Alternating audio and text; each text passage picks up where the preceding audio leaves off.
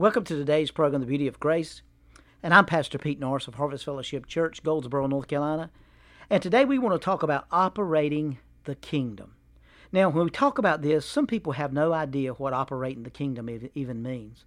But we want to explain it in a way today. The Bible says in Luke 17 21, Lo here, lo there, for the kingdom of God is inside of us.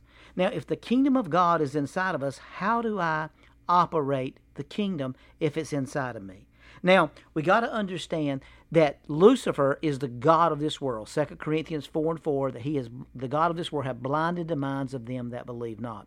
So we see here that the God of this world, which is the world system, Lucifer is the God of the world system. But that's why we're not from this world. We're just passing through. We're ambassadors to, to, our, to a heavenly realm. So we are the operating in the spirit based on understanding the kingdom. So Lucifer is the God of the world system, but the earth and the universe is the Lord's. And the Bible's very plain about that in the book of Proverbs and all through the Old Covenant.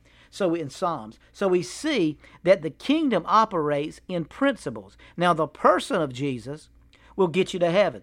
But the principles of Jesus will let you live on earth and have rule and reign and live as if you're in heaven. Because the Bible said in Ephesians 2 and 6 that you and I are seated in heavenly places in Christ Jesus. So we got to understand how does this system work? So we're fighting a system to believe. Now, the devil is not our he's our enemy, but he's not God's enemy because God's perfect love. So if you got perfect love, you can't have an enemy. So we understand that that the enemy that we're trying to battle, Lucifer has been defeated. 1 John chapter 3 verse 8.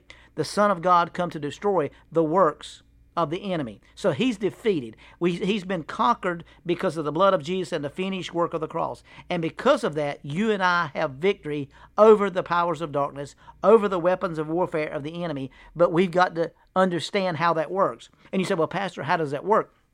The enemy has no power over you except the power that you give him through your words and through your thought and your mind process. Now, the Bible says, Be ye not conformed to this world, be ye transformed by the renewing of your mind. So if I'm going to operate the kingdom of God, I'm going to have to understand how the kingdom of God is operating. Now, we have got to, the Bible says, submit yourself to James 4 and 7, submit yourself to God, resist the devil, and he'll flee from you. So, how do I resist the devil?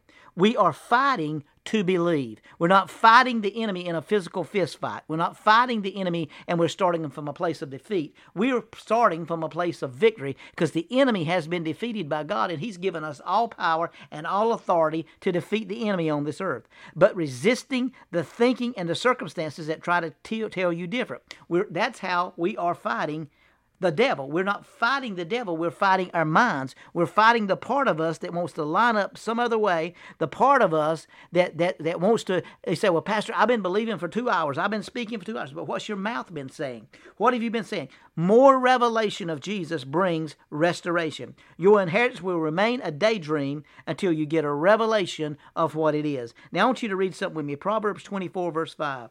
A wise man is strong. Yes, a man of knowledge increase in strength. Proverbs 24 and 10. If you faint in the day of adversity, your strength is small. Now, we are growing in faith. Faith comes by hearing, and hearing comes by the Word of God. So, how do we function the kingdom of God? We have functioned the kingdom of God by faith. Now, how do we function that? We sow and we reap. You say, are you just talking about finances? No, I'm talking about in every area of your life that is established principle that a seed produces after its own kind. You can find that in Genesis chapter 1, verse 11. So if you want to understand what God is trying to do in the body of Christ and how the kingdom of God is going to operate and function, you've got to understand how the kingdom works. It works from the inside out and not from the outside in. That's why Isaiah chapter 26 verse 3 says, if you if you keep your mind in, in, on the Lord, you'll walk in perfect, perfect peace. With perfect, perfect peace, you'll keep your mind on the Lord. So you got to keep your mind going in the right direction. Here's the only adversary. Your mind is the only adversary the enemy has to try to tempt you, to resist you, to get you to doubt. So what happened?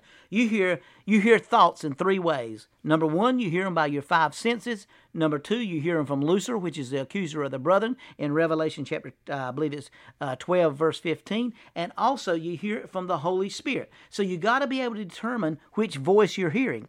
If you're hearing the voice from God, then you're hearing what lines up with the Word. If you're hearing your five senses, then you can't trust that. If you're hearing what Lucifer is saying and it don't line up with the Word of God, how do we distinguish the difference in the five senses and how, how do we distinguish the difference in what Lucifer is saying? If what it doesn't line up with the word, then it doesn't have, it isn't a voice that you need to listen to at all anyway. So the Bible said, "My sheep will know my voice, and they'll not follow the voice of a stranger." So you and I have got to learn to operate the kingdom. The kingdom of God operates by grace and faith in Jesus Christ. That is the beauty of grace.